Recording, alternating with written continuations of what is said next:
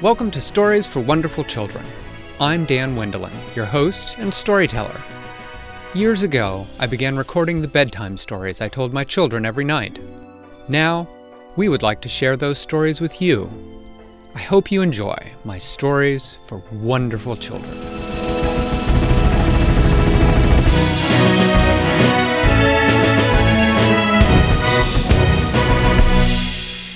It had been almost a full month since frostbite had attacked the Elysium. It had been wonderfully quiet and warm.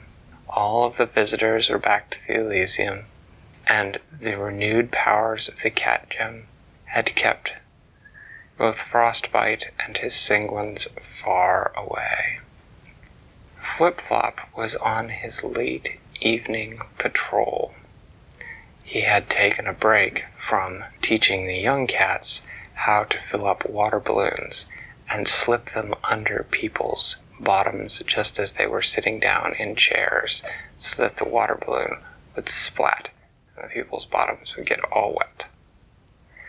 Flip Flop considered it part of his duty as a practical jokester to educate young cats about such important things. But he was taking a break from that now to attend to his duties as the guardian of the Elysium. He had walked about three quarters of the way around the edge of the Elysium, checking the trees to make sure the leaves were all green, which they were, checking the border of the Elysium to make sure it remained sharp, with no snow drifting over the edge that might be a warning that something was wrong.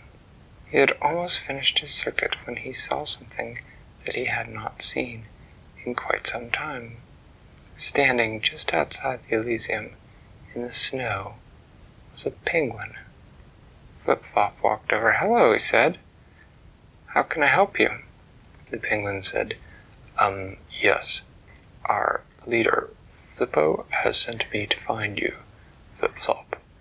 He said that the penguins are being attacked by Frostbite in revenge for us helping you recover the Elysium, and he asks if you will come and help us against Frostbite. Well, of course I will, said Flip Flop. Is Frostbite a bro- boy or a girl? Hmm, She's a girl, I think. Boy. I don't know.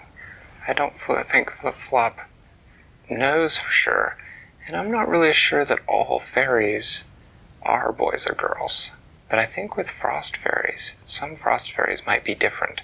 They might be neither boys or girls. They're just fairies.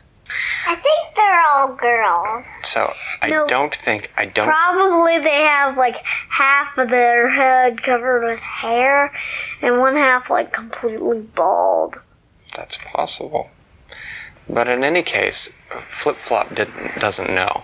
And so, because Flip Flop doesn't know, I don't know either. In any case, Flip Flop went back and got his case full of different practical jokes that he thought he might need. And he took one of the pills that he now always kept in the Elysium case of emergencies that made his coat grow long and thick and heavy. He took it and then walked back to the penguin. Before he did that, he did send a note along the Catspaw Highway to Flibberty Gibbet, asking Flibberty Gibbet to send someone else, or several someone else's, to help guard the Elysium while Flip Flop was away. He did not want Frostbite to do something like distract him and lure him out of the Elysium, and then attack the Elysium while he was away. So he wanted to make sure it was safe.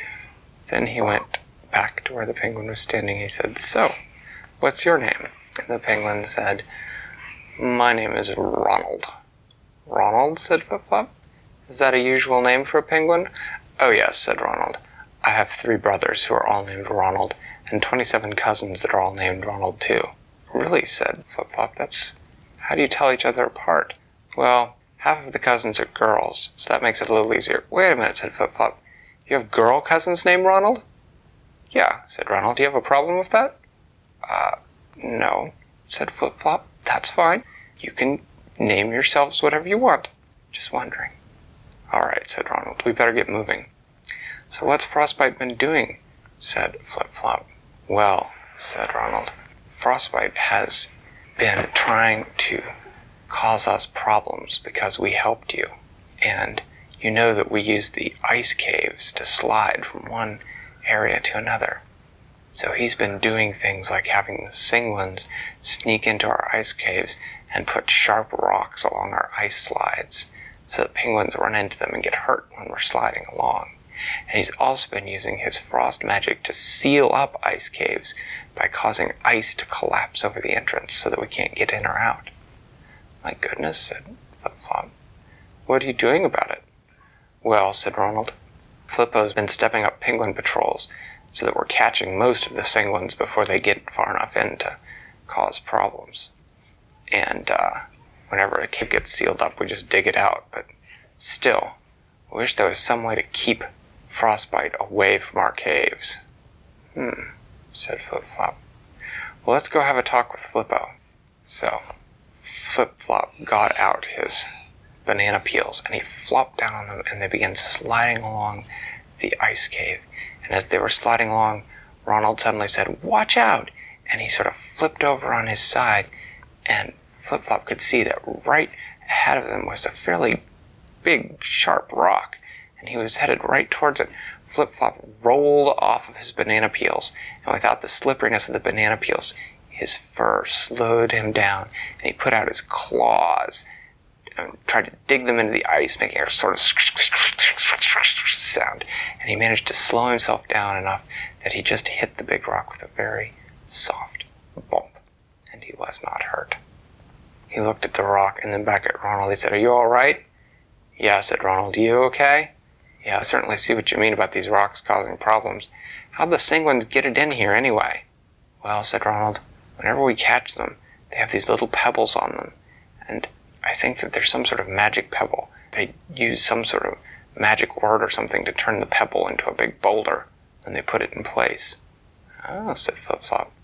That's clever. I wish I had some pebbles like that. Yeah, okay, said Ronald, let's go. So they flopped back onto their bellies and they slid along the ice cave. And pretty soon they arrived in a big room with lots of penguins. Flippo was there and he said, Hey, good buddy Flip Flop, thanks for coming. So good to see you again. And gave him a big penguin hug, which basically involves walking up to him and sort of dipping his flippers on either side of him like this. And, uh, and Flip Flop uh, licked him on the side of the beak, which is just the cat way of saying hello to a good friend. Flippo said, So, has Ronald here been filling you in? Yeah, said Flip Flop. What do you want me to do? Flippo said, Well, I was sort of hoping you might have an idea. Matter of fact, I do, said Flip Flop. You know how we use a cat gem to protect the Elysium? Yeah, said Flippo.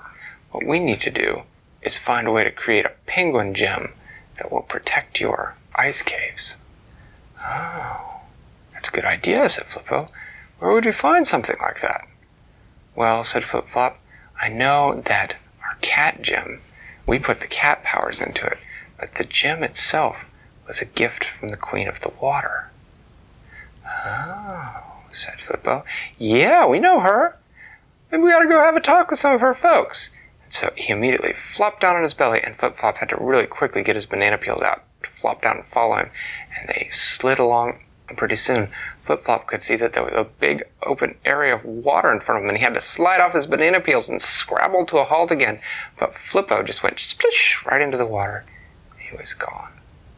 Flip Flop said, Uh, Flippo? Flippo! There was no answer. A minute later, he heard a giggle. He turned around and looked at the water. There was the head of what looked like a human woman sticking up out of it. Flip Flop walked to the edge, and when he looked in, he could see that she was not a human at all, because she had a fish's tail. Well, hello, he said. Hello, she said. My name is Ariana. Your name is what? said Flip Flop. Ariana. Hmm, can I just call you Ari? Sure, she said. Flip Flop said.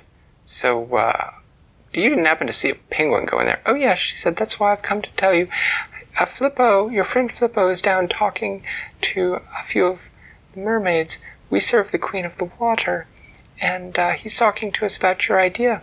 As a matter of fact, we have another gem much like the one that uh, Flippitygibbet used to make your cat gem, and I'm sure that we can arrange A trade for it. A trade, said Flip Flop. What had did Flippity Gibbet trade the Queen of the Water? For the first gem.